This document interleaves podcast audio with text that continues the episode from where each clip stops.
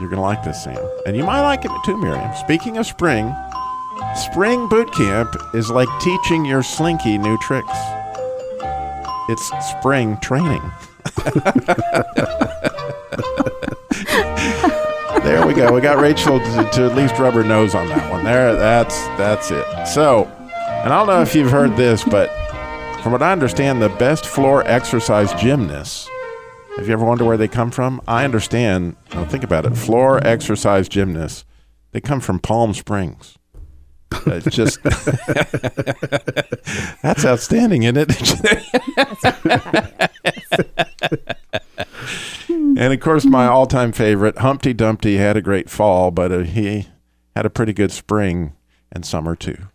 You know, just to show you that I uh, equal spring jokester, and so you knew at the end of all those shenanigans, I actually would have a riddle.